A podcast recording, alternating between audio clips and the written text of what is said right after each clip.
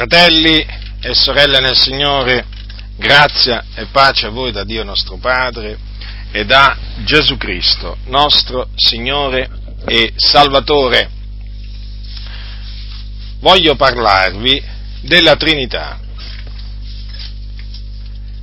cioè della eh, dottrina della Trinità o del principio della Trinità, perché ho messo questo o del principio della Trinità? Perché alcuni quando sentono la parola dottrina, il termine dottrina riguardo alla Trinità, naturalmente cominciano a dire che non è un insegnamento della Bibbia. Naturalmente sto parlando di quelli che sono contro, contro la Trinità, che poi si chiamino testimoni di Geova o, o, o unitariani, eh, diciamo da questo punto di vista è relativo, però generalmente quando sentono il termine la dottrina della Trinità, ecco, che si arrabbiano perché dicono che eh, non è una dottrina biblica eh, e poi dicono che la parola Trinità non è nella Bibbia. Certamente è così, eh, la parola Trinità non è nella Bibbia. Su questo siamo d'accordo?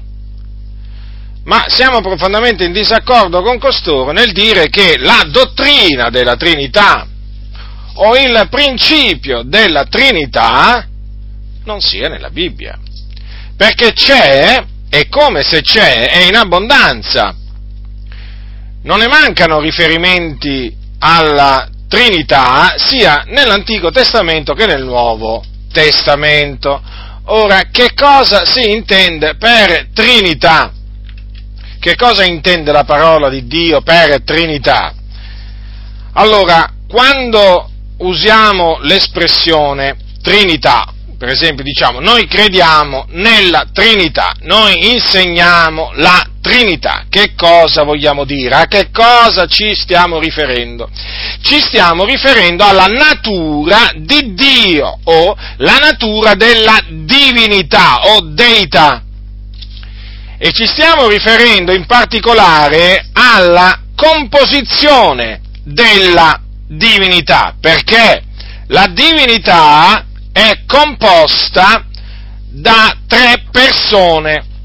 Usiamo il termine persone per naturalmente eh, per, mm, diciamo, sottolineare che ognuno appunto dei componenti della Trinità ha una sua personalità, cioè è un essere eh, vivente con una eh, personalità ben precisa.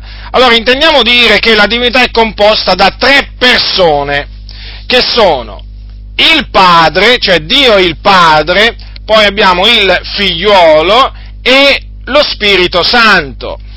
Sono tre persone divine e quindi sia il Padre, sia il Figliuolo che lo Spirito Santo sono Dio.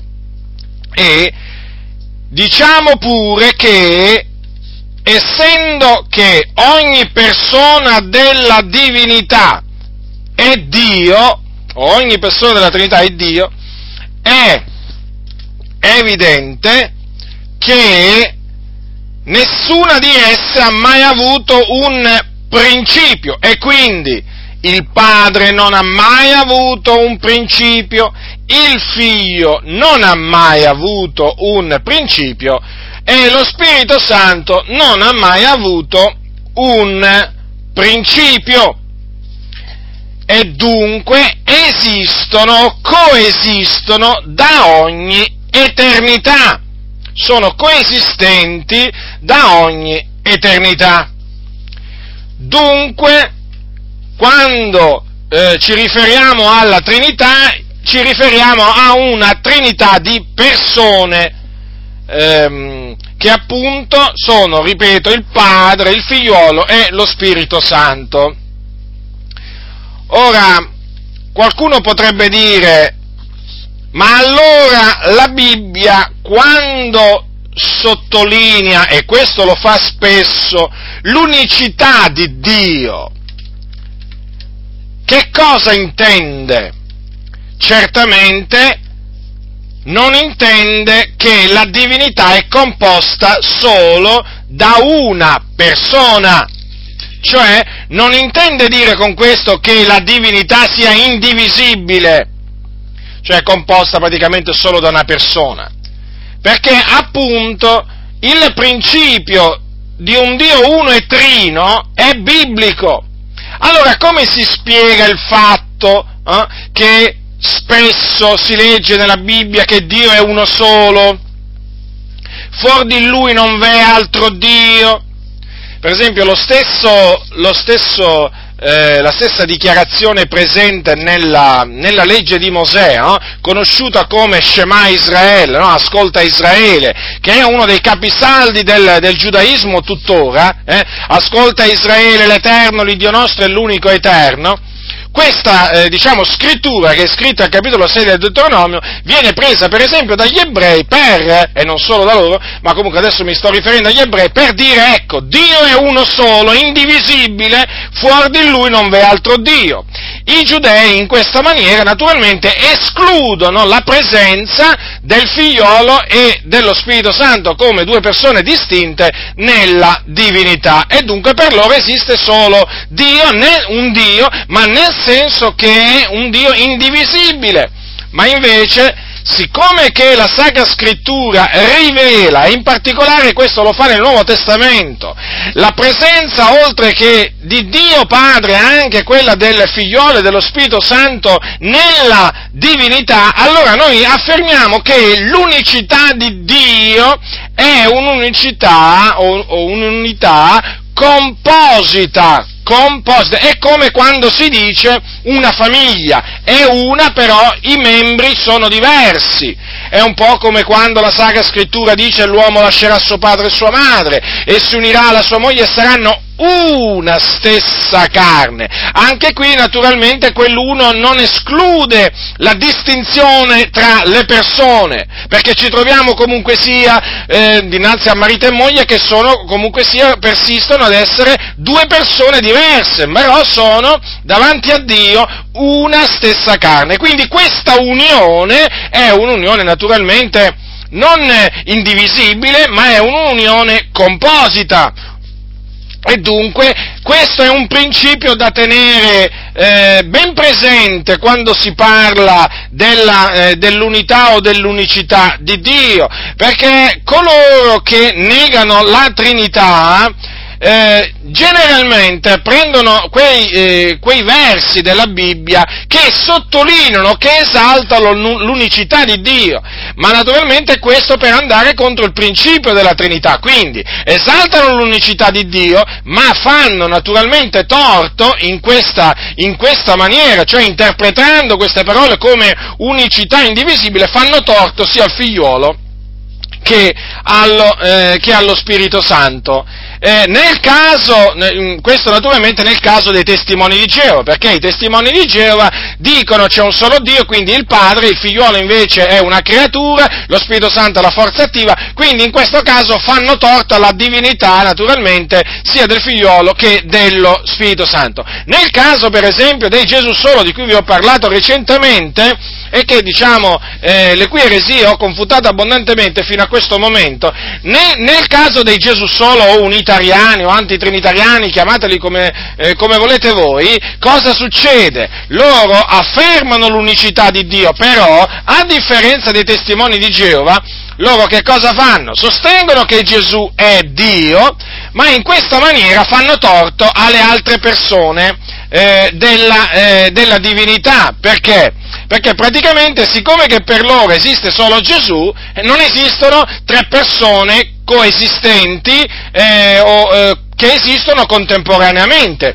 E quindi, faccio, faccio un esempio, quando Gesù era sulla terra, secondo loro c'era solo Gesù c'era solo Gesù, Gesù era sia il Padre che Figlio e lo Spirito Santo. Quindi, pur sostenendo che Gesù era Dio, però vedete che confusione, che confusione hanno creato. Vedete, fratelli, voglio che eh, abbiate sin dall'inizio questo chiaro. Quando si nega il principio della Trinità, cioè di un Dio trino, cioè di un Dio composto da tre persone distinte ma unite, guardate che si cade sempre in un errore, anzi in più errori, perché gli errori poi chiamano altri errori.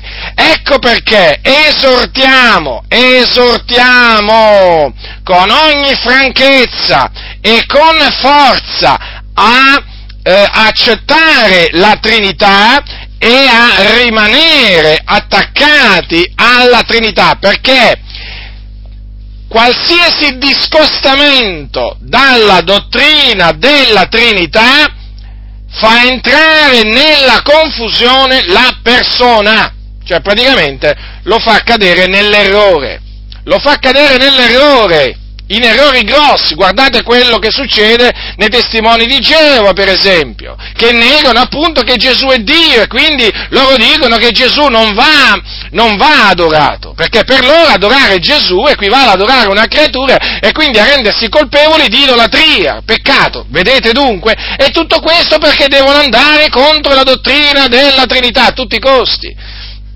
E, e, e, naturalmente eh, vedete che, che, danni, che, danni, provoca, naturalmente questo poi si ripercuote anche sulla, sulla, dottrina della salvezza e come vi ho dimostrato anche per quanto riguarda gli unitariani, negando dottr- il principio della Trinità hanno finito col dire tante assurdità, tante cose false. Ecco perché, ecco perché eh, siamo diciamo, attaccati alla dottrina della Trinità ed esortiamo i fratelli a, ad essere attaccati alla dottrina della Trinità, a non sottovalutarla, non sottovalutarla, perché chi sottovaluta la dottrina della Trinità, chi la sottovaluta, guardate che prima o poi farà spazio, farà spazio a, diciamo, a qualche falsa, a qualche falsa dottrina. La dottrina della Trinità, vi ricordo, il principio della Trinità è stato sin dall'inizio nella Chiesa difeso, difeso, difeso. E non, e non date retta a quelli che vi dicono eh, quando contrastano la Trinità, ma no, ma la Trinità risale al IV secolo, al IV secolo d.C., non è mai esistita, no. Il principio della Trinità, il principio della Trinità è sempre esistito perché appunto Dio è uno e trino e quindi siccome che Dio è eterno, il principio della Trinità è un principio che non ha mai avuto, ha mai avuto un inizio e anche nella Bibbia, anche nella Bibbia, il principio della Trinità non è presente solamente nel Nuovo Testamento, ma è presente anche nell'Antico Testamento, certo, è bene, prese- è bene, è bene che sappiate questo.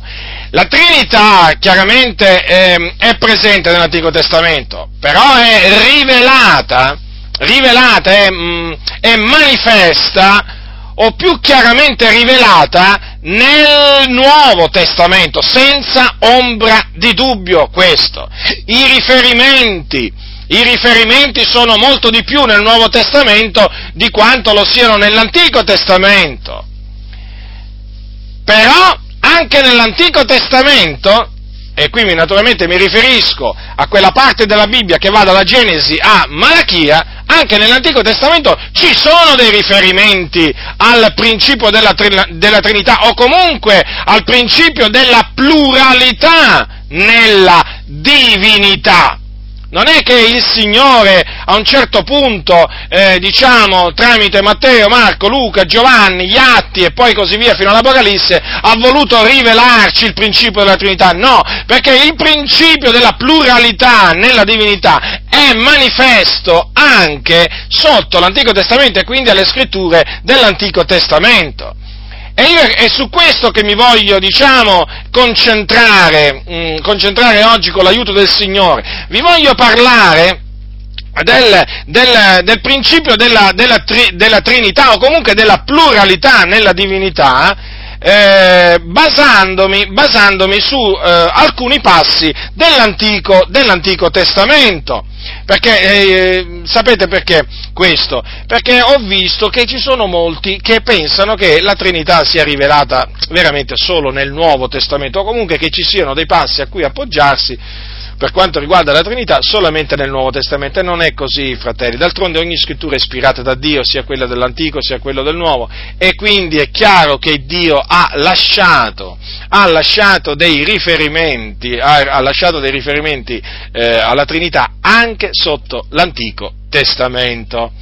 Quindi, dopo questa, eh, dopo questa breve premessa, vi voglio, eh, vi voglio parlare, vi voglio parlare della, eh, della, della, Trinità nel libro, nel libro, della Genesi, o meglio, partendo, partendo dalla Genesi.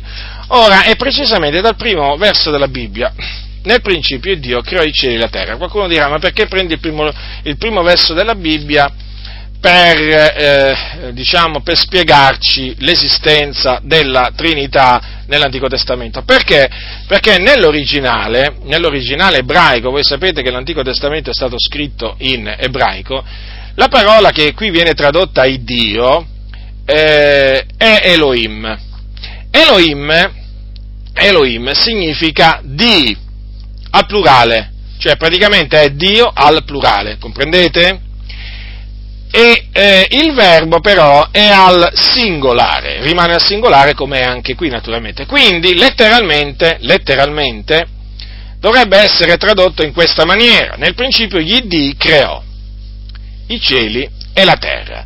Ora, Elohim quindi sottintende una pluralità nella, eh, nella divinità.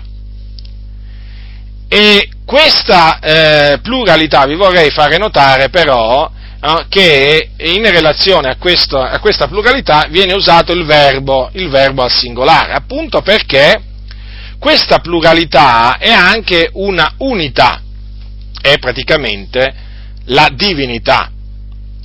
E dunque, vedete, già nel primo verso della Genesi troviamo trovia, troviamo delle parole che sottintendono la presenza di più di una persona nella divinità.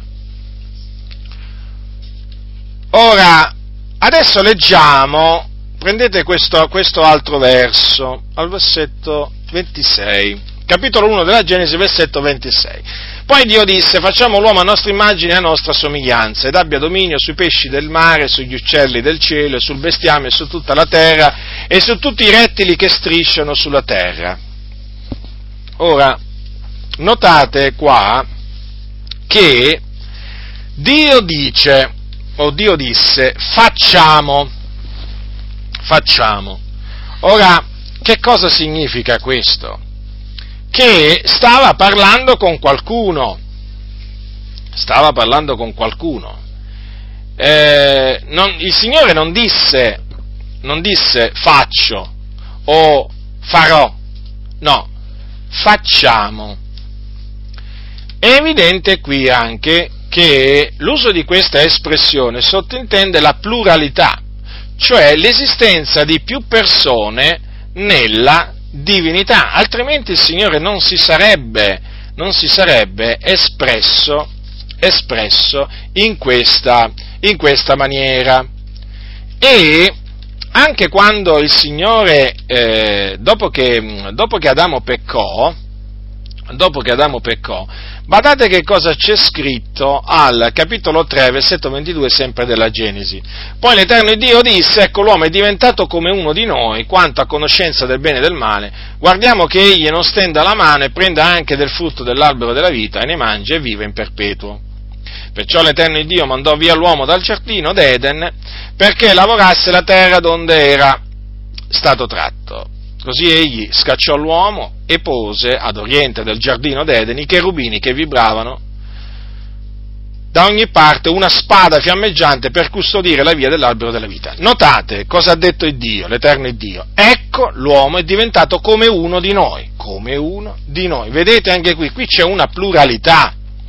Non è una pluralità majestatis, no? Come alcuni l'hanno, l'hanno definita, no, fratelli? No, perché qui è evidente che il Signore si riferisce, si riferisce diciamo loro generalmente quando sentono dire facciamo, ecco questi versi, dicono ma no, ma lì è un, un plurale majestatis che usano, diciamo, che usano anche i monarchi, le persone importanti, no, no fratelli, perché anche eh, da questo versetto, al capitolo 3, versetto 22 della Genesi, si capisce che proprio il Signore in questa maniera, Dio, si sta riferendo, si sta riferendo a, a, a, qualcun altro presente nella, nella divinità.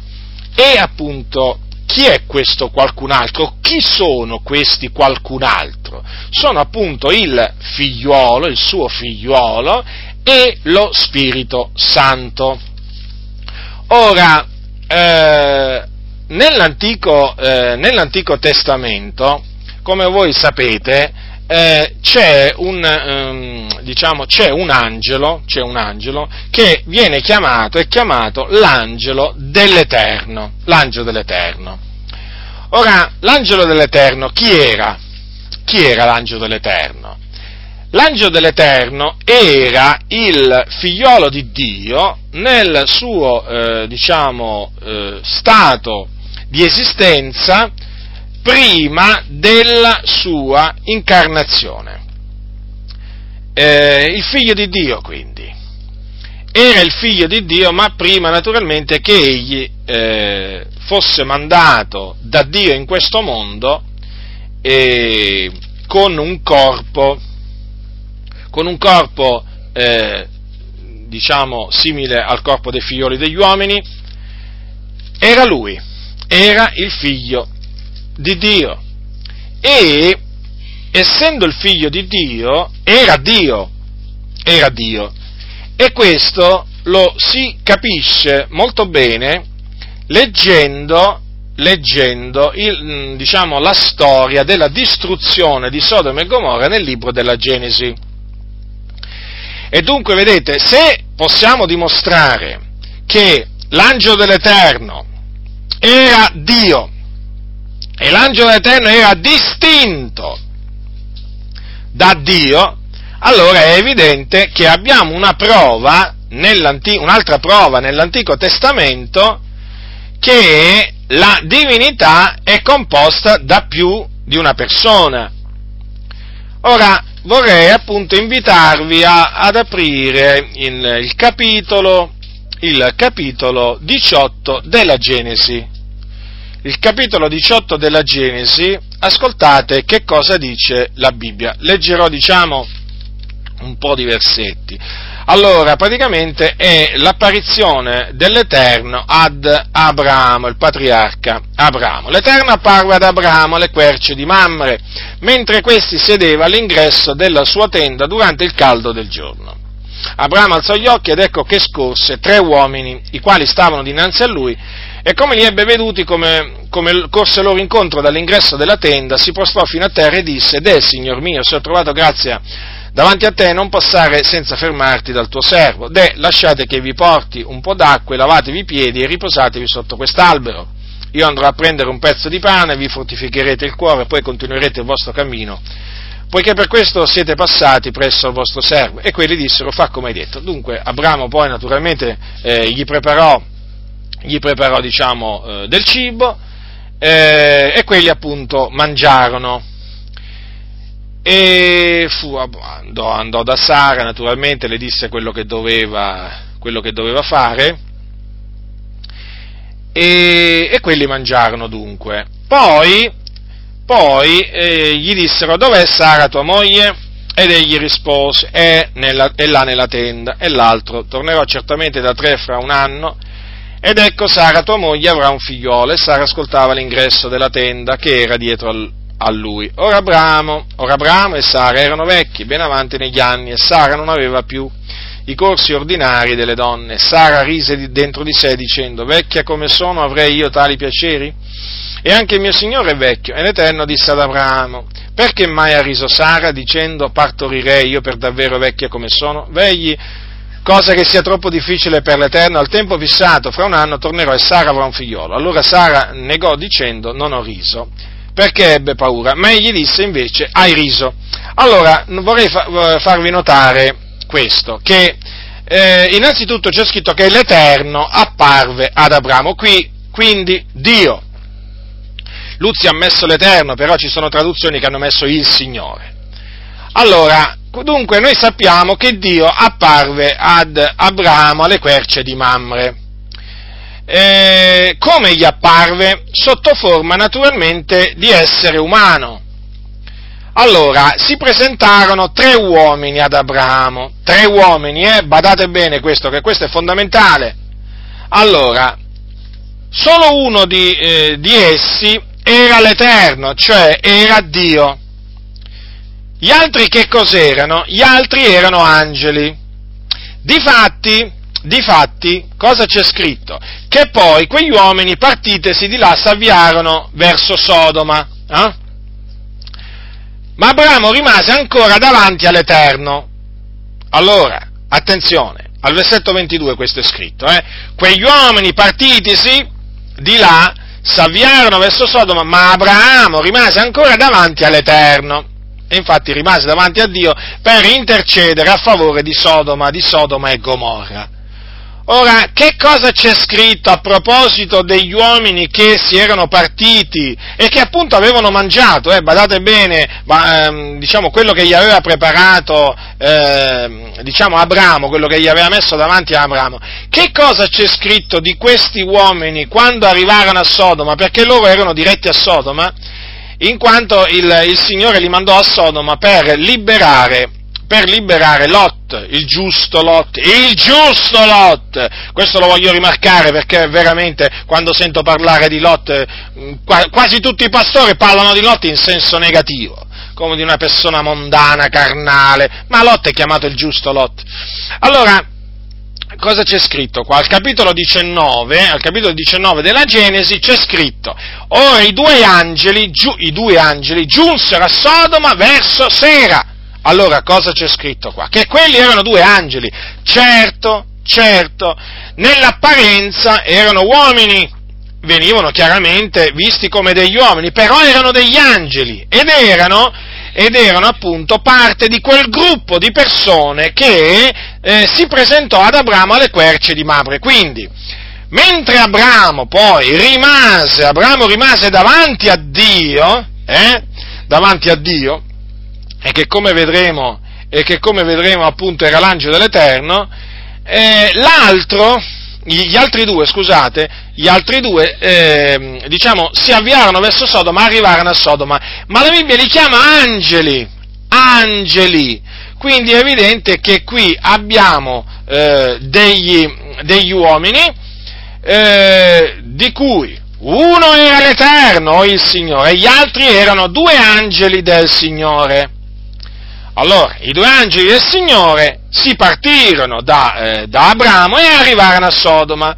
Là naturalmente fecero la loro ambasciata, parlarono a Lot, lo tirarono fuori da Sodoma, a lui, sua moglie e le sue figlie, gli dissero quello che doveva, quello che doveva fare per scampare, la, per scampare naturalmente al giudizio, al giudizio di Dio e poi badate bene a quello che c'è scritto. Al capitolo 19, dopo che naturalmente fu messo in salvo Lot, e naturalmente una volta che Lot giunse alla città chiamata Zoar, ecco che cosa avvenne. Ed è su questo che vorrei appunto che voi poniate la massima attenzione. Capitolo 19 della Genesi al versetto 23.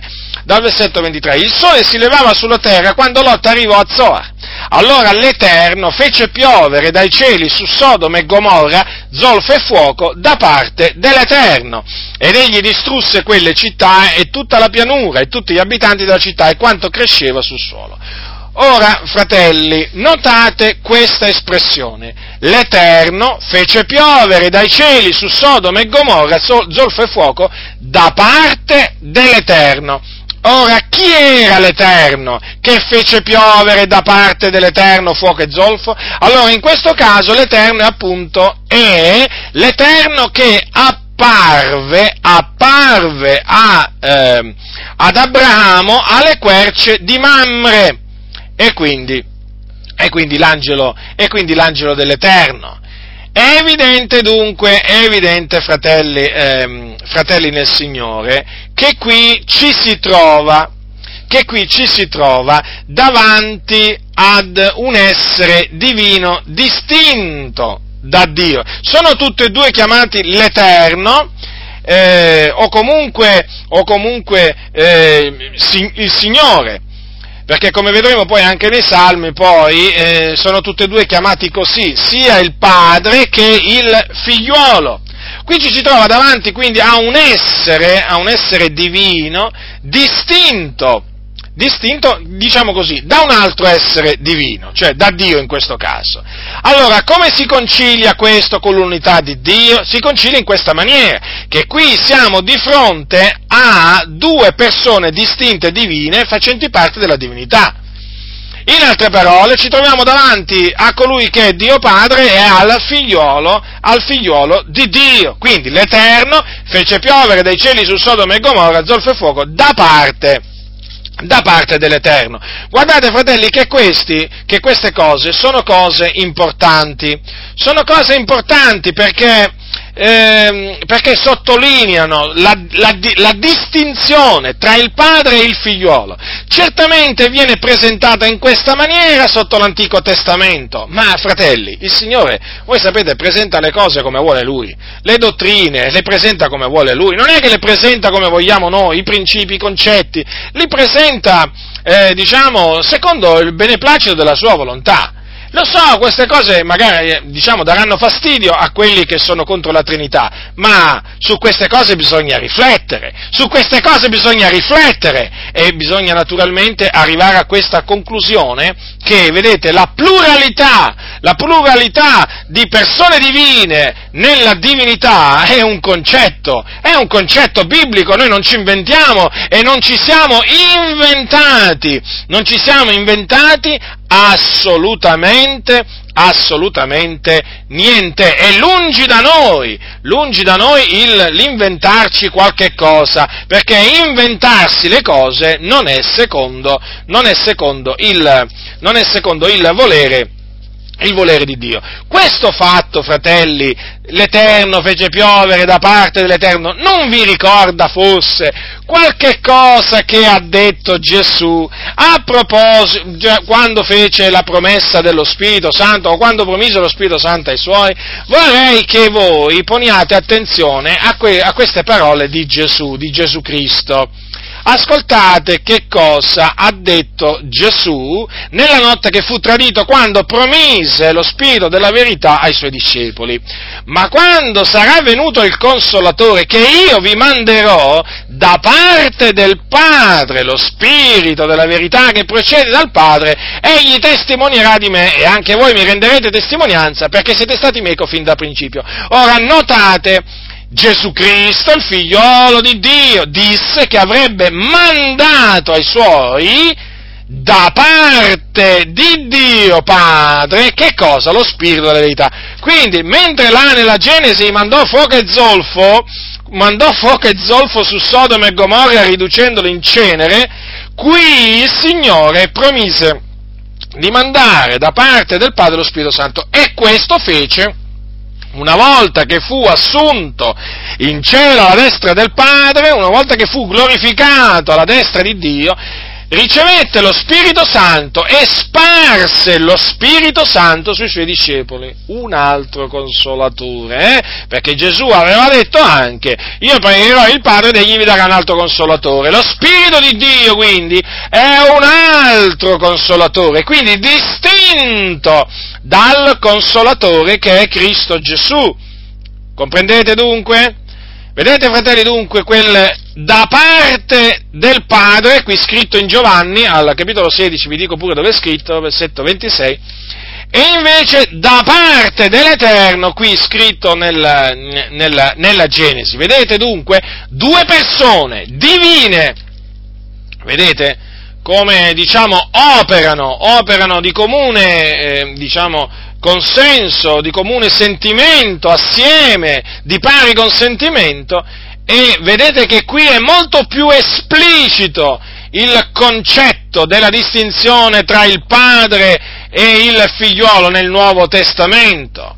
Però vedete che collegando, collegando queste parole, eh, diciamo, eh, di Gesù a queste parole, eh, diciamo, della Genesi, vedete che il quadro praticamente non cambia, non cambia, fratelli, perché qui fu il figliuolo che fece piovere dai cieli su Sodoma e Gomorra zolfo e fuoco, da parte di Dio Padre. Possiamo metterlo in questi, in questi termini, diciamo, per chiarire ulteriormente, ulteriormente il, il concetto, il concetto. Vedete dunque questa presenza di due persone divine, vedete che è attestata in maniera chiara nel, ehm, nel, nel, nella Genesi, guardate bene, nel primo libro, nel primo libro della, della Bibbia. Ora vorrei, vorrei adesso eh, parla, eh, diciamo, eh, passare,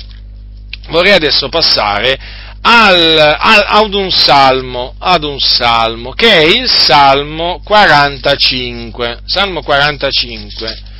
Salmo 45 per mostrarvi anche qua, per mostrarvi anche qua la, eh, eh, diciamo, la, diciamo, per dimostrarvi eh, l'esistenza di più di una persona divina nella divinità. Eh, allora, eh, è scritto, capitolo 40, eh, Salmo 45, versetto 6. Il tuo trono, Dio, è per ogni eternità, lo scettro del tuo regno uno scettro di dirittura, tu ami la giustizia e odi l'impietà, perciò il Dio, l'Iddio tuo, ti ha unto d'olio di letizia a preferenza dei tuoi colleghi. Ora, in base a quello che viene scritto nell'epistola agli ebrei, qua eh, Dio sta parlando del suo figliuolo. Infatti, se voi prendete l'epistola agli ebrei è scritto così, mentre degli angeli dice dei suoi, dei suoi angeli fa, egli fa dei venti e dei suoi ministri fiamme di fuoco, dice del figliolo il tuo trono Dio nei secoli dei secoli e così via. Quindi queste parole si riferiscono al figliolo. Allora notate attentamente che cosa dice qua. Perciò Dio, l'Iddio tuo, ti ha unto d'olio di letizia a preferenza dei tuoi colleghi. Ora qua si parla di un'unzione c'è naturalmente colui che unge e colui che viene unto d'olio di letizia. Chi è colui che, eh, che viene unto è Dio. Chi è colui che unge è l'Iddio, diciamo, di Dio, eh, perché naturalmente qui bisogna usare questa espressione anche magari se suona male, però bisogna usare in questa maniera, bisogna parlare in questa maniera. Allora, infatti dice, perciò Dio, l'Iddio tuo ti ha unto d'olio di letizia. Ma allora qua, quanti Dio ci sono? C'è un solo Dio. Ma qui appunto si sta parlando naturalmente di due persone. Praticamente qui si sta parlando dell'unzione del figliuolo che ha ricevuto dall'Iddio e Padre suo. Ricordatevi infatti che Gesù, quando poi venne sulla terra, chiamò il, l'Iddio, l'Iddio suo, l'Iddio suo, infatti diceva l'Iddio mio, eh, o il Padre mio. Allora qualcuno dirà, ma come Gesù era Dio? Certo, Gesù era Dio, però parlava, si riferiva al Padre in questi termini, l'Iddio mio, il Padre mio. Vedete? Quindi è tutto in armonia nella Sacra Scrittura. Allora qui si parla di questa unzione, che poi noi sappiamo che, perché qui si sta parlando appunto del figliolo Gesù Cristo, quindi che noi sappiamo che questa unzione fu ricevuta dal figliolo di Dio al Giordano. Al Giordano dopo che lui fu battezzato, lo Spirito Santo scese su di lui in forma corporea a guisa di colombo e venne una voce dal cielo che disse, questo è il mio diletto figliolo nel quale mi sono compiaciuto. Allora, notate qui, qui si parla di Dio, sia in riferimento, viene chiamato Dio, sia colui che è stato unto, sia colui che ha unto, appunto. E quindi vedete che c'è una pluralità, fratelli, eh, di persone divine. Qui è innegabile, è incontestabile, è inconfutabile. Questo è evidente, è evidente, fratelli, fratelli nel Signore. Allora, come, come viene presentata, nel, nel, nel, per esempio, nel, libro dei profeti, l'unzione del figliolo di Dio, del servo dell'Eterno, perché il Messia o l'unto è chiamato anche servo dell'Eterno, ascoltate che cosa dice la Sacra Scrittura al capitolo 42 del libro dei profeti Isaia. Qui dice Dio, ecco il mio servo, io lo sosterrò, il mio letto in cui si compiace l'anima mia. Io ho messo il mio spirito su lui, egli insegnerà la giustizia alle nazioni. Ora notate che cosa Dio dice del suo servo, del suo servo. Chi è il suo servo? È Gesù Cristo, servitore di Dio. Lo ha chiamato il mio eletto, in cui appunto si compiace l'anima mia, e poi dice io ho messo il mio spirito su di lui, vedete? Quindi, se voi collegate questo al, eh, al, al, Salmo 45, appunto noterete che quel Dio, quel Dio, unto dall'Iddio suo, eh, non è altro che il servo dell'Eterno, unto da Dio. Ecco, dunque, e questo è naturalmente, anche questo è fondamentale, questo è fondamentale, fratelli del Signore, per comprendere per comprendere che c'è una distinzione di persone nella divinità. E poi ricordatevi sempre che anche il fatto appunto che eh, l'unto dell'Eterno doveva essere il, figlio, il, figliolo, ricordatevi che è rivelato, eh? È rivelato nell'Antico Testamento, cioè è presente nell'Antico Testamento perché il Dio disse io gli sarò per padre ed egli mi sarà figliolo, eh? E questo poi lo riprende lo scrittore agli ebrei, appunto, e io gli sarò padre ed egli mi sarà figliolo, e poi ricordatevi anche di quel passo, di quel passo che dice, tu sei il mio figliolo, oggi, oggi ti, ho, eh, ti, ho, generato, che appunto poi verrà preso, verrà preso, dagli, verrà preso dagli, apostoli per, eh, appunto, a conferma della, a conferma della risurrezione di Cristo Gesù, tu sei mio figliolo, oggi ti ho generato. Dunque che l'unto dell'Eterno era il figlio di Dio, era stato ben, diciamo, ben detto, ehm, era stato predetto, fatto conoscere innanzi da Dio tramite, tramite i, suoi, i, suoi, profeti. E appunto questo suo figliolo, il suo unto, eh, era, era Dio è chiamato Dio nell'Antico Testamento. Infatti avete visto nella Genesi, l'Eterno fece piovere zolfo e fuoco da parte dell'Eterno. E qui lo chiama appunto Dio. Fratelli, che dire? Che dire non è presente, non ritenete che sia presente qua appunto una, eh, una distinzione, diciamo, eh, tra persone divine? Certo, certo che c'è, è innegabile. Poi vi voglio citare quest'altre parole che sono scritte sempre in un salmo, eh, sono, sono, scritte sempre in un salmo e che riguardano appunto l'assunzione dell'unto dell'Eterno alla destra alla destra di Dio. Ascoltate che cosa c'è scritto nel Salmo 110 al versetto 1. L'Eterno ha detto al mio Signore, siede alla mia destra, finché io abbia fatto dei tuoi nemici lo sgabello dei tuoi piedi. Come vi ho detto prima, qua Luzzi mette, qua Luzzi mette l'Eterno, ma molti mettono il Signore. E infatti nel, nel Nuovo Testamento poi, quando questo versetto sarà citato da Gesù, perché Gesù lo citò nei confronti dei farisei, infatti c'è scritto così, ora essendo i farisei raunati, Gesù lo interrogò dicendo, che vi pare egli del Cristo? Di chi è egli figliolo? Essi gli risposero di Davide. Ed egli a loro, come dunque Davide parlando per lo Spirito lo chiama Signore dicendo, il Signore ha detto al mio Signore, siedi alla mia destra finché io abbia posti i tuoi nemici sotto i tuoi piedi? Se dunque Davide lo chiama Signore come egli suo figliolo e nessuno poteva replicargli parola e da quel giorno nessuno ardì più interrogarlo. Infatti vedete il Signore ha detto al mio Signore, ma quanti Signori ci sono allora? Vedete, anche qui c'è una distinzione, vedete, tra le persone, tra le persone formanti l'eredità, in questo caso tra il padre ed il figliolo. Allora, allora veniamo al Salmo. L'Eterno ha detto al mio Signore, o il Signore ha detto al mio Signore, Dunque Davide qua eh, chiama l'unto dell'Eterno, il, chiama il Cristo, mio Signore, lo chiama mio Signore. Allora, questo Signore, o, me, o meglio, il Signore di Davide, il Signore di Davide era Dio. Tanto è vero, tanto è vero che lui lo chiama così. Infatti nel Salmo 35, ascoltate cosa dice Dio, risvegliati, destati per farmi ragione, oh mio Dio, mio Signore, per difendere la mia causa. Vedete dunque? Vedete dunque, il Signore di Davide era anche, era anche Dio, era anche il suo Dio. Allora cosa dice qua?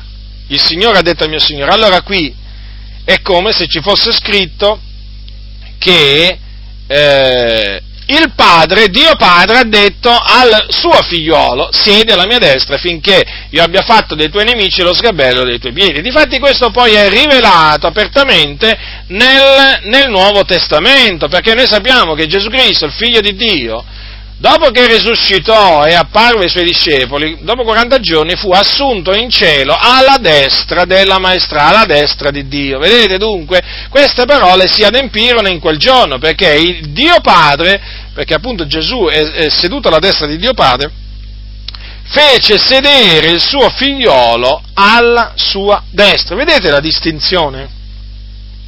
La distinzione eh, tra il padre, tra il padre e il, tra il padre e il figliuolo. Io ritengo, fratelli nel Signore, veramente che questi passi siano, siano di una chiarezza eh, notevole, ma veramente notevole, veramente notevole. Difatti, e difatti sono così chiari che appunto quelli che negano la Trinità eh, li, li offuscano, li, li oscurano perché, perché questi passi, fratelli, non piacciono. Questi passi non, non, non piacciono a queste persone, è come, è come, se fossero fumo negli occhi. Per noi naturalmente, eh, voglio dire, miele al nostro palato, voglio dire, eh, le, le, parole, le parole del Signore sono, sono diciamo come un favo di miele, ma per loro queste parole, fratelli, sono proprio parole che li disturbano. A noi ci recano tanta gioia e invece a questi li disturbano, è come se li disturbano, infatti li contrastano, li contrastano, perché? Perché loro devono a tutti i costi, devono, eh, a tutti i costi difendere, eh, difendere la, eh, la, loro, la, loro falsa, la loro falsa dottrina. Dunque vedete che il Signore di Davide era anche, era anche il suo Dio. E vi ricordo, vi ricordo eh, le, parole, le parole di Toma, di Toma. Vi ricordate che cosa disse Toma quando Gesù apparve con lui presente? Quando Gesù gli disse porgi qua il dito e vedi le mie mani e porgi la mia mano e, mettila, e porgi la mano e mettila nel mio costato e non essere incredulo ma credente? Vi ricordate cosa gli rispose Toma? Signore mio e Dio mio. Vedete dunque? Allora, Gesù Cristo, Gesù Cristo dunque, era il Signore di Toma, ma anche il suo Dio. Vedete? Come lo era naturalmente anche di Davide. Era il suo Signore ed anche il suo, ed anche il suo Dio. Allora, questo naturalmente per ribadire che noi crediamo fermamente che Gesù Cristo è Dio, è divino, è degno dunque di essere adorato, invocato perché questo dice la Sacra Scrittura. Infatti Gesù Cristo, mentre era sulla terra, fu adorato, fu adorato e non, non riprese mai, non rimproverò mai coloro che lo adoravano, ma nella maniera più assoluta, perché? Perché egli era consapevole di essere di essere Dio, altrimenti non avrebbe potuto dire prima che Abramo fosse nato io sono, altrimenti non avrebbe potuto dire io e il Padre siamo uno, non avrebbe potuto assolutamente dire queste cose se Gesù non fosse stato veramente, veramente Dio.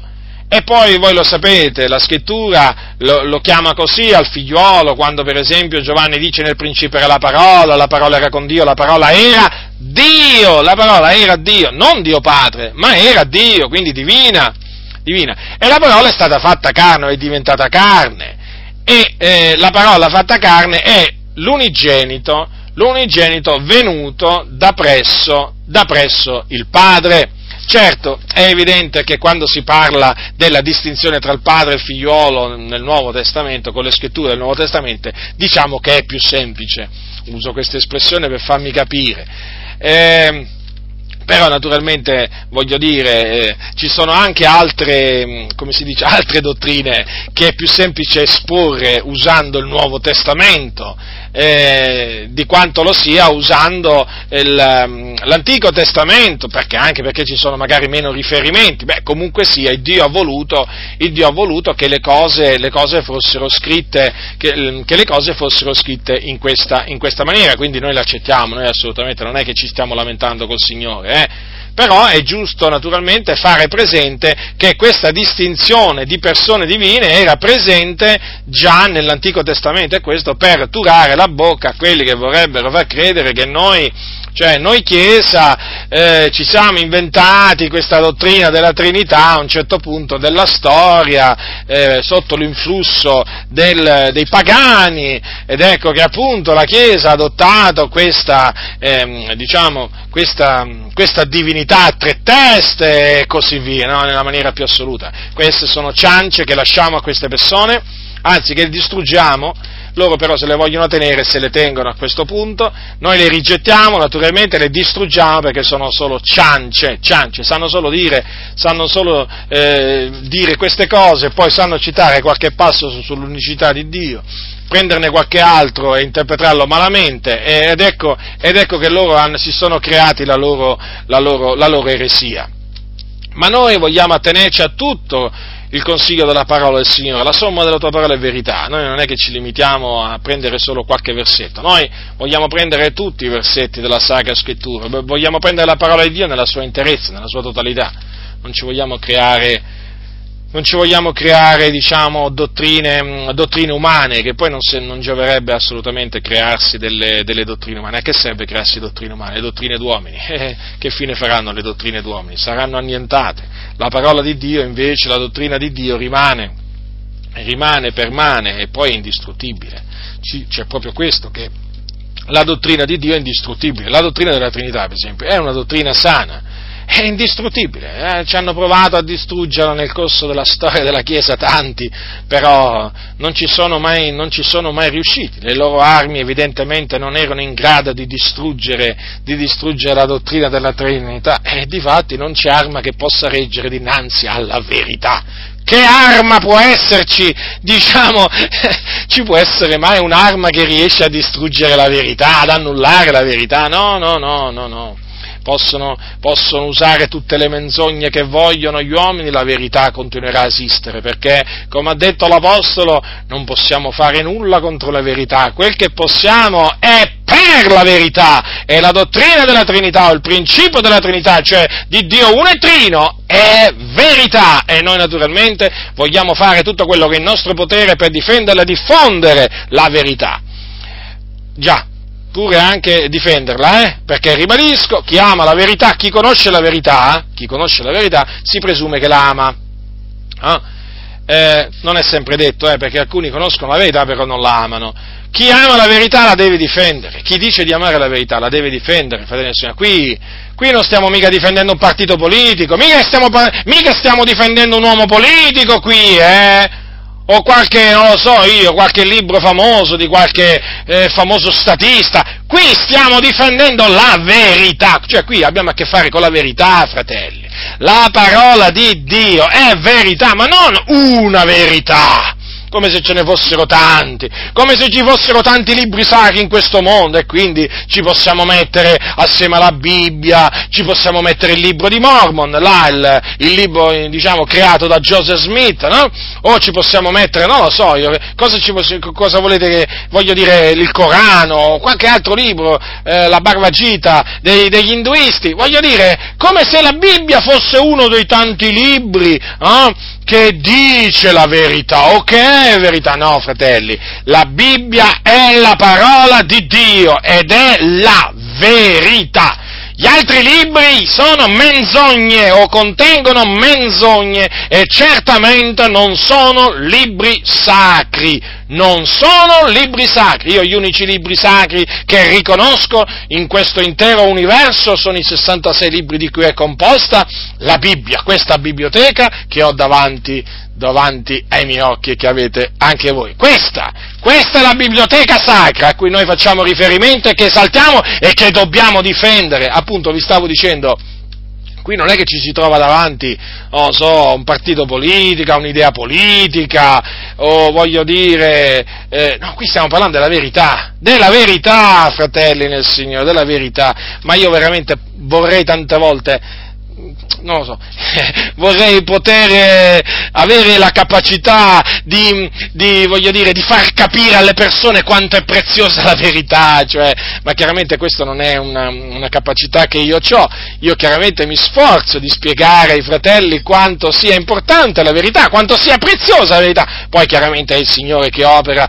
opera nei cuori, però io quando vedo veramente che la verità non viene difesa, eh, io, io, io, non vedo la verità apprezzata, comprendete? Non la vedo apprezzata, perché io parlando con i fratelli tante volte faccio questo paragone, ma se in Italia appena qualcuno si azzarda a parlare contro la Costituzione italiana, subito si leva veramente una rivolta, una rivolta! E quello difende la Costituzione, quell'altro difende la Costituzione, quell'altro difende la Costituzione, e dicono non ti permettere a toccare la Costituzione italiana. Ora, naturalmente io rispetto la Costituzione, la Costituzione italiana, naturalmente le leggi, le, le dobbiamo rispettare, chiaramente, le leggi naturalmente, le leggi che non contrastano che non contrastano naturalmente con la parola del Signore, eh? perché voglio dire, sia ben chiaro, eh? io non è che posso rispettare una legge che ehm, eh, in questo senso rispettare, non posso essere assolutamente d'accordo, condividere una legge o dire diciamo, che va bene una legge che permetta a una donna di abortire, quindi di ammazzare diciamo, una creatura nel seno del, nel proprio seno, eh? assolutamente, è una legge dello Stato, una legge, prendo atto, ma assolutamente condanno, condanno diciamo, quell'atto che viene fatto, diciamo, sostenuto da una legge, perché quello è omicidio agli occhi del Signore. Eh, ma si possono fare anche tanti esempi, eh? adesso ci sono nazioni dove ci sono leggi che approvano le, le, i, matrimoni omosessuali, noi naturalmente, eh, voglio dire, prendiamo atto, quelle sono leggi di quello Stato, ma noi naturalmente condanniamo, condanniamo naturalmente quel, eh, quel, quella legge, chiaro, perché non possiamo, mica, non possiamo mica accettare che delle persone dello stesso sesso vengano sposate. Non importa se lo Stato ha decretato, diciamo che possono sposarsi in quella nazione due uomini, due donne, a noi non ci interessa niente, questo va contro la parola del Signore, noi quindi condanniamo, condanniamo quella legge come una, una, legge che va contro la parola, la, la parola, del Signore. Ma vi stavo dicendo appunto, no? vi, vi stavo facendo un esempio per farvi capire che ci sono persone del mondo, ci sono persone del mondo che quanto a zelo per la Costituzione, hm, che quanta zelo per la Costituzione o per anche per le leggi eh, della, della nazione in cui vivono ne hanno molto di più di tanti credenti, di quanto ne hanno tanti credenti per la verità.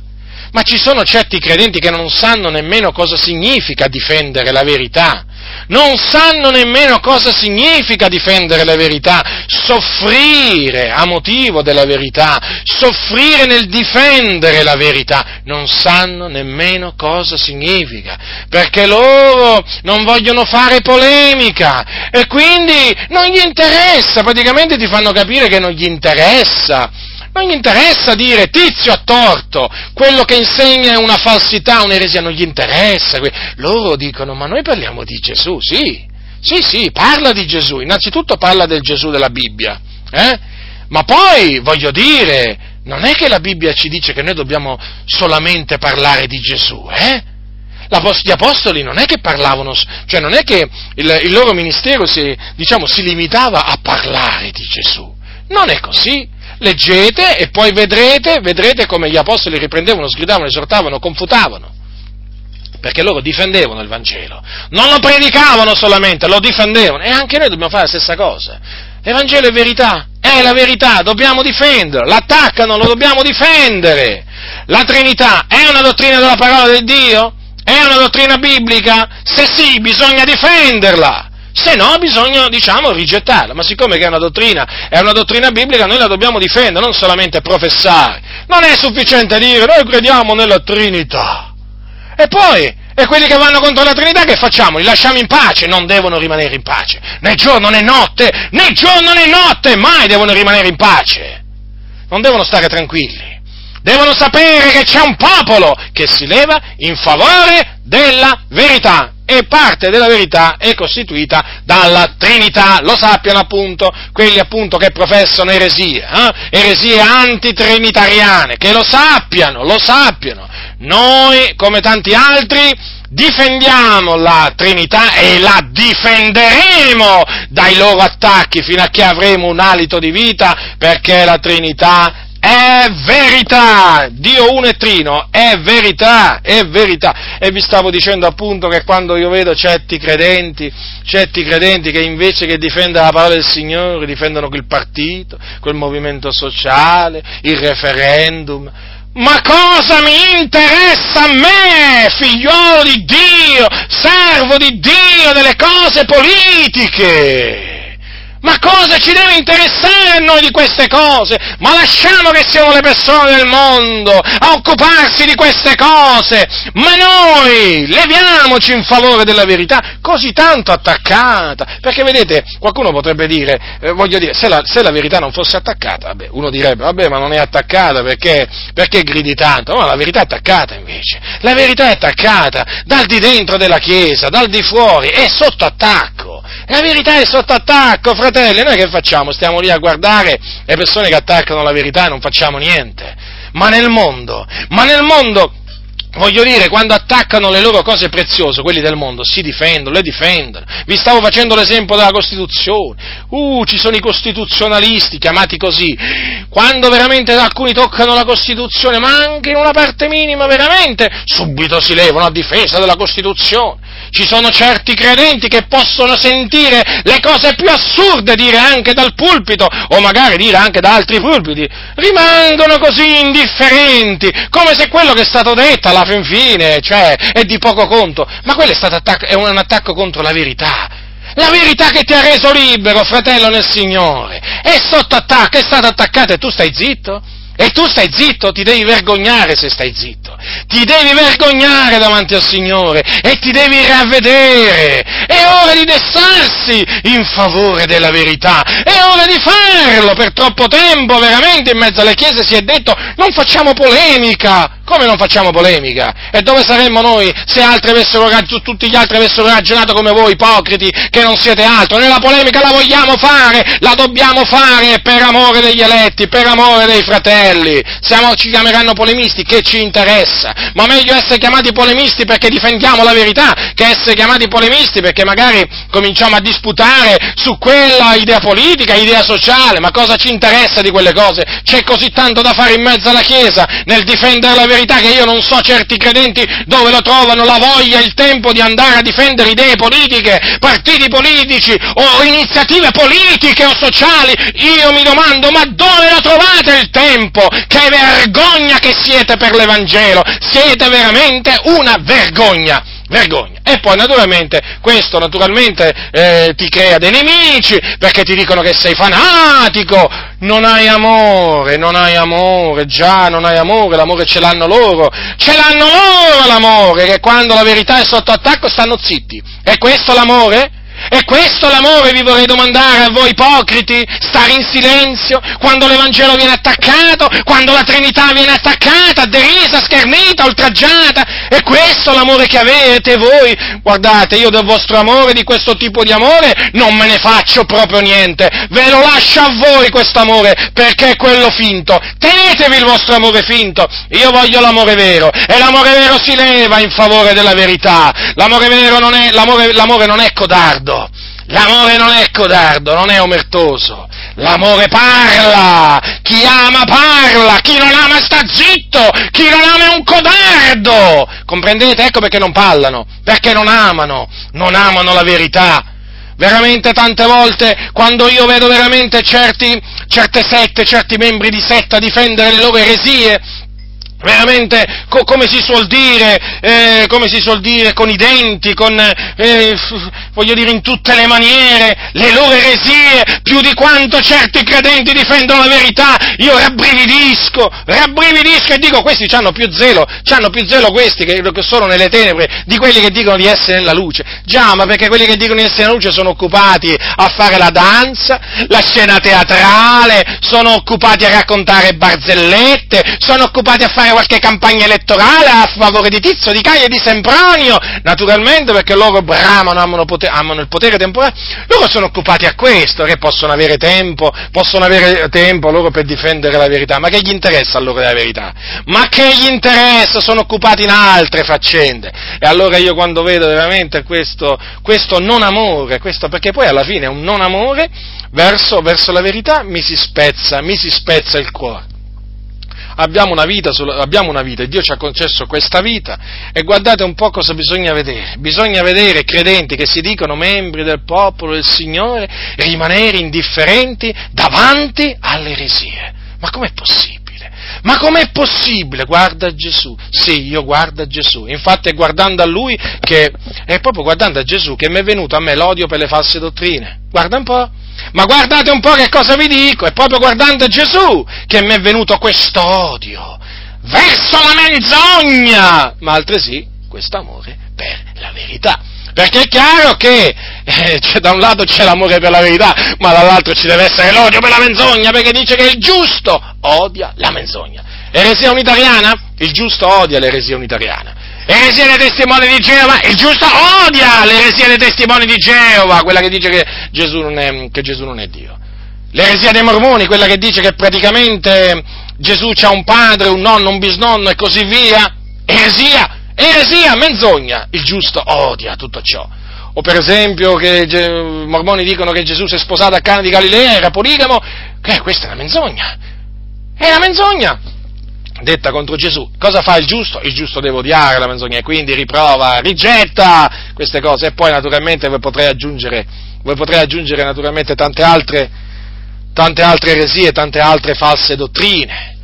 Vi, vi ribadisco, fratelli, guardate che eh, l'amore per la verità implica un odio per la menzogna, perché nel mondo esiste la verità, esiste la menzogna. Allora tu la odi la menzogna? Allora, come si manifesta l'amore? Si manifesta anche l'odio. Eh?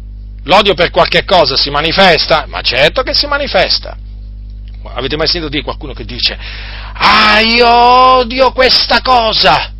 E infatti quella cosa non la fa. Allora, se noi diciamo di amare la verità e odiare la menzogna, le menzogne dobbiamo, le, dobbiamo far vedere che le odiamo, le, le, le menzogne. Eh, non è sufficiente dire, ah, ma noi le menzogne le odiamo, l'odio deve essere manifesto verso la menzogna, perché nella vita di Gesù, nella vita di Gesù io vedo, io ho, ho visto sempre questo, l'amore per la verità e l'odio verso la menzogna, ma così anche nella vita degli apostoli. Qui veramente non si vede né, né amore per la verità, se ne vede poco si vede ben poco amore per la verità e, e meno che meno odio, odio per la menzogna. Addirittura alcuni fanno i compromessi perché la menzogna non la odiano, non riescono a odiarla la menzogna. Quanti, quanti, credenti, pastori che ci sono, non riescono a odiare la menzogna? È un problema, fratelli. Abbiamo un grosso problema nella Chiesa.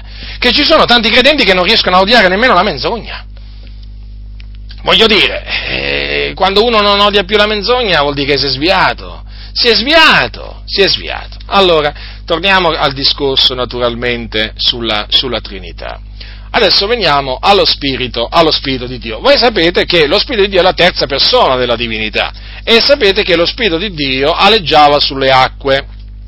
Voi lo sapete questo perché è quello che la Bibbia dice al versetto 2 della Genesi.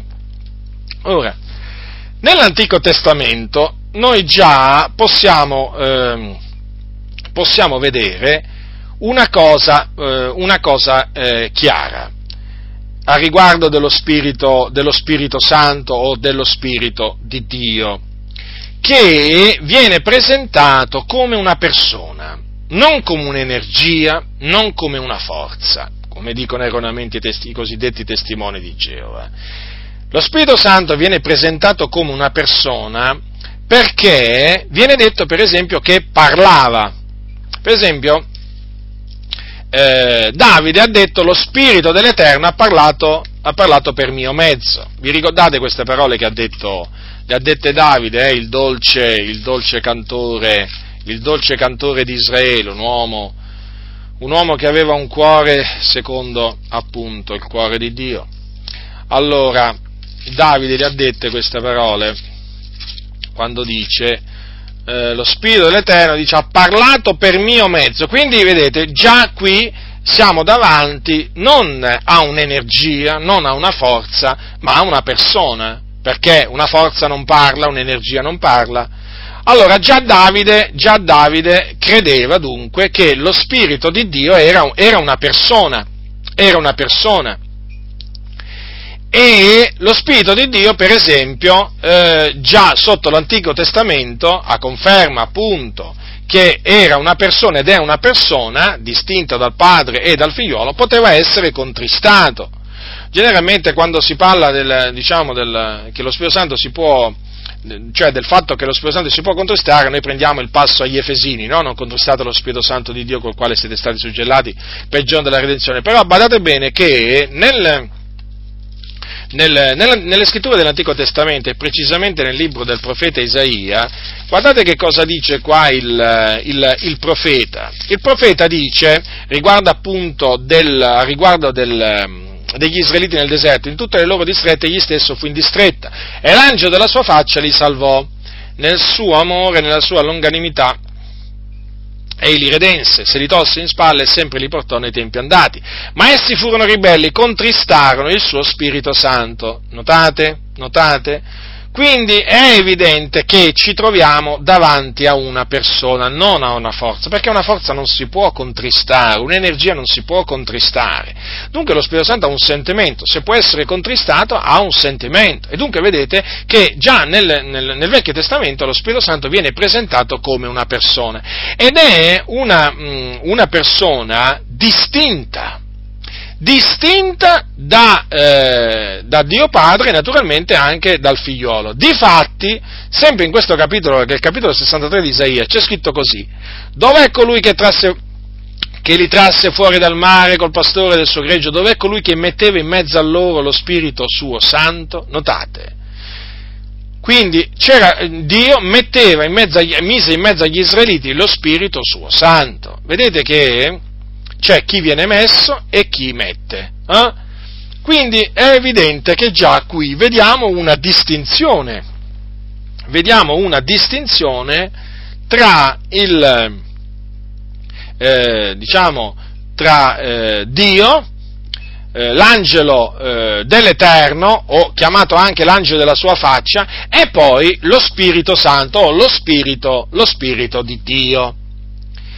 Poi vi vorrei fare, vi vorrei fare notare quest'altro passo.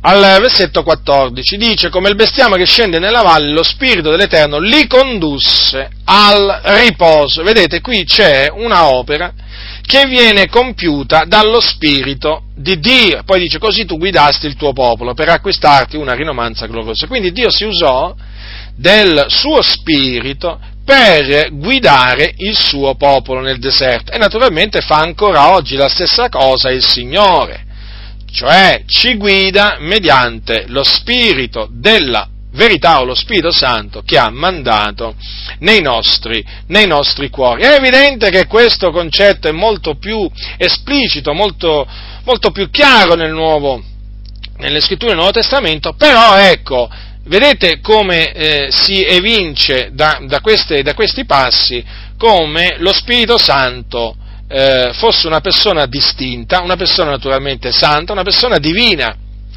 Una persona divina perché? Perché Gio, eh, Eliu, Eliu, sì, se voi prendete il libro di Giobbe, appunto adesso confermiamo appunto la divinità la divinità del, dello, spirito, dello, spirito, di Dio. Eliu dice nel suo discorso che fece a Giobbe, al capitolo 33 del, di, ehm, Elio, sì, al capitolo 33 di Giobbe, c'è scritto così, Elio ha detto queste parole, Eliu, eh? Eliu, che era anche un giovane, eh? che mostrò di avere più intelligenza e più sapienza, diciamo, dei vecchi, che ancora oggi naturalmente questa è una cosa che, che succede, eh? Non sempre, ma vedo che spesso succede che ci sono dei giovani che hanno più intendimento, più intendimento dei vecchi. Lo Spirito di Dio mi ha creato. Allora, qui dice lì una cosa veramente, diciamo, strabiliante, qualcuno potrebbe dire, no? Lo Spirito di Dio mi ha creato. Allora, Naturalmente questo noi lo possiamo, lo possiamo dire anche noi, eh, questo lo Spirito di Dio mi ha creato, non è che stiamo, è che stiamo dicendo una cosa diciamo non vera, stiamo dicendo la verità. Allora, se voi prendete il Salmo, 100, il Salmo 139 che è scritto invece da Davide, sono parole di Davide queste, ascoltate che cosa dice Davide, Davide al Signore, sei tu che hai formato le mie reni, che mi hai intessuto nel seno di mia madre. Notate dunque che eh, Eliu dice lo Spirito di Dio mi ha creato, invece Davide dice che l'Eterno lo ha, eh, lo ha creato. Quindi è evidente che Dio, Dio eh, creò Eliu tramite il suo spirito, tramite il suo spirito. O comunque ci ha formati, ci ha formati o creati mediante, mediante il, suo, il suo spirito. Concetto questo, naturalmente, che vale anche per il figliolo, perché anche nel caso delle figliole di Dio bisogna dire che il Dio creò tutte le cose mediante il suo figliolo, per mezzo di lui. Il Dio ha creato tutte le cose tutte le cose, eh? non solamente alcune cose, ma tutte le cose. Difatti, quando poi Giovanni, quando poi Giovanni eh, scriverà il Vangelo, il, il Vangelo, dirà che ogni cosa è stata fatta per mezzo di lei, cioè della parola, e senza di lei neppure una delle cose fatte è stata fatta. E naturalmente questo concetto è pienamente confermato dall'Apostolo Paolo quando dice che appunto eh, tutte le cose sono state create per mezzo di lui e in vista, e in vista di lui. Dunque, come potete vedere, come potete vedere eh, già nel già nel, nell'Antico Testamento notiamo una distinzione, tre persone distinte praticamente. Noi notiamo Dio Padre, il figliolo e, e, eh, e, e lo Spirito Santo. Eh? Queste persone si notano. Notiamo appunto la loro divinità, come naturalmente è evidente questo, no? E quindi e quindi quando poi si arriva nel Nuovo Testamento, quando si arriva poi nel Nuovo Testamento, chi conosce le scritture dell'Antico Testamento non si scandalizza nella maniera più assoluta nel sentire parlare del Padre, del Figliolo e dello Spirito Santo in, diciamo, in una maniera molto più chiara, molto più esplicita della loro opera eh, del loro sentimento, ma perché? Perché tutto ciò, questo principio, questo principio è già presente nell'antico, è già presente nelle scritture dell'Antico Testamento, fratelli nel Signore, e io questo, e io questo credo di avervelo, di avervelo dimostrato. Allora, vedete dunque perché eh, è importante conoscere le scritture, non solo quelle del Nuovo Testamento ma anche quelle dell'Antico. È importante anche per questo, per capire come eh, ciò che è rivelato nel Nuovo Testamento, ciò che è rivelato nel Nuovo Testamento, in effetti era già presente nell'Antico Testamento, certo sotto un'altra forma, ma era già, era già presente. Difatti vi ho voluto parlare della Trinità nella, sotto l'Antico Testamento, proprio no, nelle scritture dell'Antico Testamento. Un accenno peraltro, eh, giusto diciamo per farvi riflettere, per farvi riflettere su come anche la dottrina della Trinità o il principio della Trinità non sia nella maniera eh, più assoluta un principio nuovo, una dottrina nuova come se l'avessero inventata, non lo so, gli apostoli, perché poi sapete, quando si parla soprattutto a livello ebrei, degli ebrei, no? dei giudei secondo la carne, ah, che cosa dicono gli ebrei? Praticamente gli ebrei dicono che la Trinità se l'ha inventata Paolo. Eh sì, perché alla fine poi incolpano Paolo un po' praticamente di tutto, incolpano Paolo di avere creato la dottrina della giustificazione per fede, la dottrina della Trinità, la dottrina della divinità di Gesù, insomma, gli ebrei sono tremendi da questo punto di vista. Poi, eh, quando uno va a leggere le scritture dell'Antico Testamento, che cosa trova nelle scritture dell'Antico Testamento? Trova la giustificazione per fede trova la dottrina, la dottrina della Trinità, o il principio, il principio della Trinità, trova la divinità, la divinità di, di Gesù Cristo, del, del, del, Messia, e quindi vedete alla fine a quale conclusione uno arriva? È che gli ebrei non conoscono le scritture. Perché di Gesù disse un giorno ai Sadducei, voi non conoscete le scritture, né le scritture né la potenza di Dio? Perché non le conoscevano, le avevano ma non le conoscevano non le conoscevano le scritture, gli ebrei vi posso assicurare che ancora oggi non le conoscono, perché se le conoscessero non parlerebbero, non parlerebbero in questa maniera, no? accusando Paolo di avere creato la divinità di Gesù, la dottrina della Trinità e poi la dottrina della giustificazione per fede, come se queste cose non ci fossero nel, nella, nel Vecchio Testamento, eppure ci sono, e ci sono, e come se ci sono. Io vi ho parlato naturalmente della dottrina della, della Trinità, il principio della Trinità, però vi posso assicurare che anche, anche, le, altre, anche le, altre, cose che vi ho menzionato sono, sono ben presenti.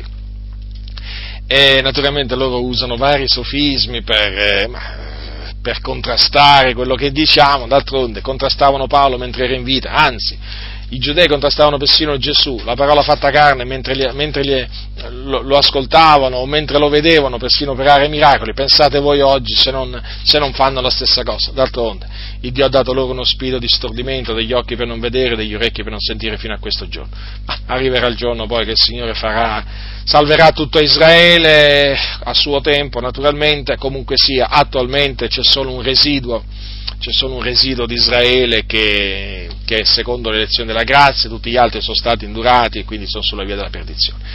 E quindi vedete fratelli, eh, per quello che vi stavo dicendo, è importante riconoscere che ciò che noi professiamo eh, è, era già presente, ribadisco in altra forma, eh, nell'Antico Testamento. Eh sì, eh sì, era già, era già presente. Ma io vi vorrei eh, fare questa domanda. Ma avete mai pensato voi, l'Apostolo Paolo, quando parlava del Padre, del Figliolo e dello Spirito Santo, quando ne parlava agli ebrei, e quando doveva dimostrare loro che oltre a Dio Padre anche il figliolo era Dio e anche lo Spirito Santo, cioè, ma l'Apostolo Paolo che cosa pensate usava per dimostrare agli ebrei quello che diceva? Usava le scritture dell'Antico Testamento, sapete, la legge, i salmi, i profeti, queste usava di scritture. Comprendete dunque? Queste sono cose che talvolta, diciamo, a cui non ci si pensa, a cui non ci si pensa. E, e io vi esorto a pensarci a queste cose, perché non, non concentratevi solo sul, sul, sul, Nuovo Testamento, ma anche sull'Antico Testamento. Eh. Vi posso assicurare che è molto, che è molto, molto importante. Dunque, quando appunto poi noi leggiamo nel Nuovo Testamento il Padre, il Figliolo, lo Spirito Santo, quando noi leggiamo per esempio che Gesù disse nella notte che fu tradito, io pregherò il Padre ed egli vi darà un altro consolatore, lo Spirito della verità, cioè noi non ci sorprendiamo, perché già sotto l'Antico Testamento, già vediamo lì in embrione, chiama, insomma usiamo questa espressione, no? il principio della Trinità, o per esempio quando quando per esempio leggiamo che al Giordano venne una voce dai cieli, no? lo, quando lo Spirito Santo scese in forma corporea a guisa di colomba su Gesù, no? questo è il mio diletto figlio nel quale mi sono compiaciuto. Ecco, là vediamo la Trinità e allora non ci dobbiamo sorprendere perché la Trinità era anche sotto l'Antico, Testamento, sotto, sotto, l'Antico, sotto l'Antico Testamento.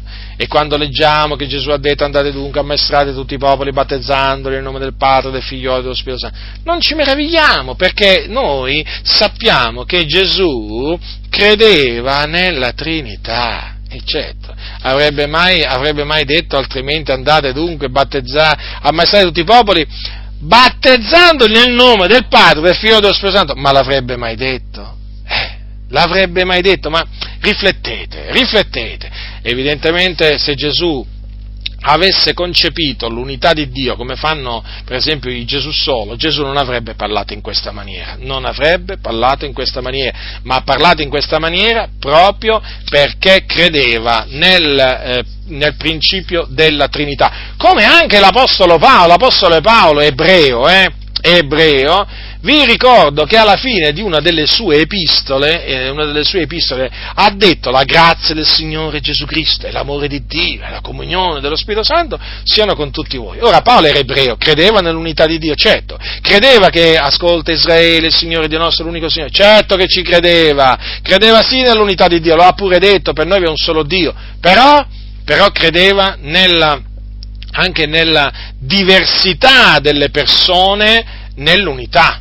E quindi credeva in un, in un Dio, in una divinità composta dal Padre, dal Figlio e dallo Spirito esattamente come ci crediamo noi, se no, fratelli, se no fratelli non avrebbe parlato così, non avrebbe parlato così neppure, neppure, l'apostolo, neppure l'Apostolo, Paolo. Quindi tutto questo ci, fa, ci, deve fare riflettere, ci deve fare riflettere al, eh, diciamo, sulla veracità, eh, della, della dottrina della Trinità. Quindi non vi fate, fratelli, non vi fate ingannare, non vi fate sedurre da questi antitrinitariani che veramente sono tutti infuriati, sono, sono tutti sono, sono, tutti turbati, perché in mezzo a loro c'è turbamento, quando loro sentono parlare della Trinità, quasi veramente come se ti sentissero bestemmiare, non vi lasciate ingannare dai loro vani ragionamenti, non importa se sono poi gli unitariani, se sono i testimoni di Geova, se sono i mormoni, perché poi i mormoni anche loro eh, non ci credono nella Trinità. Vi ho detto che dicono che Gesù c'è un padre, un nonno, un bisnonno, quale Trinità credono? Loro credono nella pluralità degli dei, anzi addirittura c'è stato qualcuno, qualcuno di questi, diciamo, eminenti mormoni che ha detto che alla fin fine loro non sanno nemmeno quanti dei ci sono.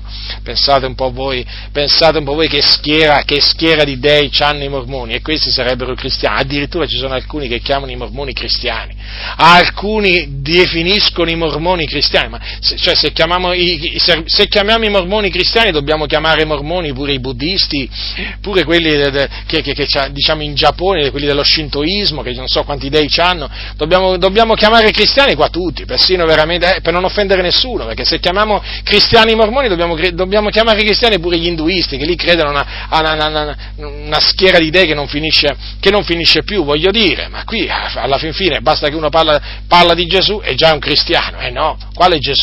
Il Gesù dei mormoni non è il Gesù della Bibbia, il Dio dei mormoni non è il Dio non è l'Iddio della Bibbia, non è l'Iddio e Padre del nostro Signore Gesù Cristo, quelli si sono fatti tutti un loro, tutti un loro Dio.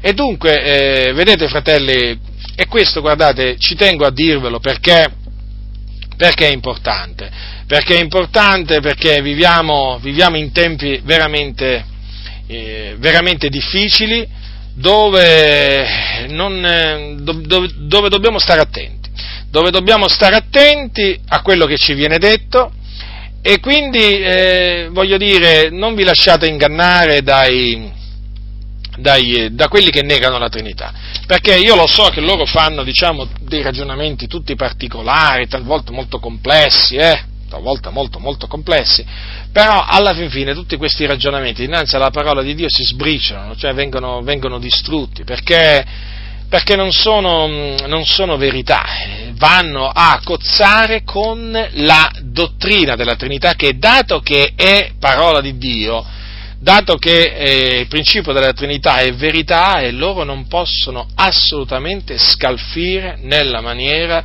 nella maniera, eh, nella maniera più assoluta. Quindi fermezza, fermezza, attaccamento alla, alla, alla dottrina della Trinità, eh, attaccamento che significa naturalmente anche difesa della dottrina della Trinità e, e poi naturalmente avvertimento, cioè avvertite, avvertite i fratelli eh, da coloro che negano eh, che negano la Trinità. Eh, generalmente quando, quando si, si, avvertono i fratelli da quelli che negano la Trinità si pensa subito ai testimoni di Geova, oh stai attento, eh, stai attento eh, quando, quando, arrivano i testimoni di Geova che bussano alla tua porta o bussano, suonano, e stai attento perché quelli non credono nella Trinità, eh, stai attento perché quelli dicono che, che Gesù non è Dio, che lo Spirito Santo è la forza attiva. Sì, però pare che la Trinità la negano solo i testimoni di Geova, e Gesù solo, gli unitariani, quelli là di Palermo, eh?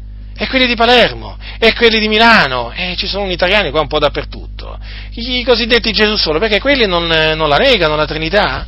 Come? Siete subito pronti a dire, oh, attenzione, testimoni di Geova. Poi quando, tra- quando arrivano gli antitrinitariani, unitariani, cade, cade il silenzio, cade il silenzio, silenzio di tomba, non si sente più dire niente, come se fossero come, diciamo, come se dicessero diciamo, qualcosa di normale, alla fin fine voglio dire, sono dei fratelli, voglio dire, bisogna esortarli a questi a ravvedersi, a ravvedersi, ad abbandonare l'eresia unitariana, come noi esor- nella stessa maniera in cui esortiamo i testimoni di Geova ad abbandonare la loro eresia. Noi dobbiamo fare la stessa cosa, fratelli, nei confronti degli unitariani, di Gesù solo, che sì, che si dicono pure pentecostali, evangelici. Dobbiamo esortarli a ravvedersi, abbandonare la loro eresia e a uscire, a uscire dalla Chiesa di Gesù solo. E una volta usciti, farsi ribattezzare, ribadisco, ribattezzare, eh? Col vero battesimo in acqua, nel nome del Padre, che è quello amministrato nel nome del Padre, del Figliolo e dello Spirito Santo. Perché il loro battesimo non è valido, perché viene ministrato nel nome del Signore Gesù con la negazione della Trinità. Anzi, è fondamentale negare la Trinità per farsi battezzare in una di queste comunità. Ma quale comunione ci può essere con queste persone? Quale comunione? Nessuna! Nessuna! Nessuna. E loro lo sanno che con noi non hanno comunione. Purtroppo però riescono ad avere comunione con quei credenti che dicono di credere nella Trinità, ma magari non la conoscono la Trinità, perché nessuno mai, magari mai gliel'ha spiegata. O magari quei credenti che si sono, diciamo, intiepiditi e quindi non hanno zelo per la verità, ah, con quelli hanno comunione. No, no, con noi non hanno nessuna comunione gli antitrinitariani e loro lo sanno bene. E infatti ci insultano. Eh, non gli rimane altro che fare che insultarci, offenderci. Uh, quante ce ne dicono, quante ce ne dicono. A me mi arrivano veramente tantissimi messaggi, no? soprattutto in questo periodo, devo dire. Per ovvi motivi, naturalmente, mi sono arrivati diversi messaggi da, da questi antitrinitariani con, diciamo, alcuni di questi messaggi erano veramente offensivi. Mm? Mi limito a dire che erano offensivi.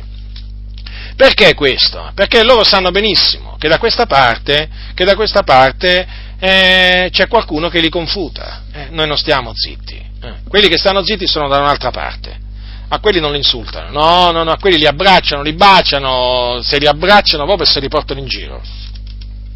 Con noi non è così, perché noi quelli che insegnano eresie li riprendiamo per il loro bene, naturalmente. Poi, se questo viene preso per odio, a noi non, non interessa non interessa proprio niente, perché il nostro non è un odio verso le persone, il nostro è un odio verso la menzogna. E naturalmente questo odio purtroppo viene preso per un odio personale, per un odio verso qualcuno. No, non è assolutamente così. Noi odiamo le menzogne, noi assolutamente non odiamo coloro che propagano le menzogne, perché eh, comunque se ci insultano, perché comunque Gesù ha detto amate i vostri nemici e quindi noi li amiamo, non facciamo alcun male, non facciamo loro alcun male, però però naturalmente la confutazione non è che gliela risparmiamo la riprensione, eh? perché appunto amare, amare, i propri nemici, ricordatevi, eh? significa mica stare zitti, eh? significa che se sbagliano dobbiamo far notare l'errore, no? Con amore, ma glielo si deve fare notare. Con i cattolici romani non fate la stessa cosa, non gli fate notare, perché, perché gli fate notare gli errori ai cattolici romani? Perché volete che siano salvati. E allora, perché non fare notare gli errori anche a questi antitrinitariani, a questi Gesù solo? Eh? Come fate con i testimoni, i cosiddetti testimoni di Geova? Gli fate notare gli errori con la Bibbia? E allora fate la stessa cosa con, con, con gli unitariani. Quindi, fratelli, vi ho voluto brevemente esporre il concetto della Trinità basandomi sul, sull'Antico Testamento. Dio volendo, Dio volendo tornerò su questo, su questo discorso un'altra volta per parlarvi della Trinità eh, basandomi sul Nuovo Testamento. Sul Nuovo Testamento. Se Dio vorrà, faremo, eh, faremo pure questo. Per ora vi lascio con un'ultima, con un'ultima eh, diciamo, esortazione eh, che veramente mi preme, mi preme rivolgervi, che è quella appunto che troviamo, troviamo scritta troviamo scritto in un, in un passo, in un passo della, della, parola del Signore che dice che l'Eterno ha dato a quelli che lo temono una bandiera, uno stendardo, fratelli, perché si levano in favore della verità. Avete capito? Cioè, vi rendete conto che cosa il Signore, quale grazia il Signore ci ha dato? Io se ci penso, guardate, se ci penso a questa grazia che il Signore ci ha dato, la grazia di difendere, di difendere la verità, a tutti quelli che lo temono, gli ha dato veramente una bandiera perché si levano in favore della verità.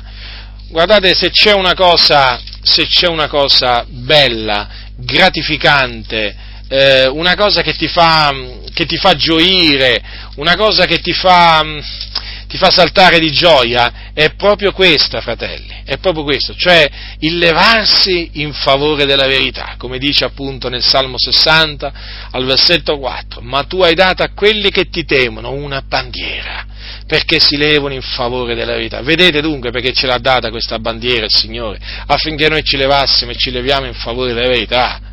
Avete capito? Non è che ci ha dato una bandiera per metterla sotto il letto, no? la bandiera si tiene in alto per farla sventolare, per farla sventolare finché tutti la vedono, capito? Quindi il Signore, fratelli, ci ha fatto conoscere la verità, non affinché, voglio dire, ne parlassimo, parlassimo della verità con qualche fratello, no?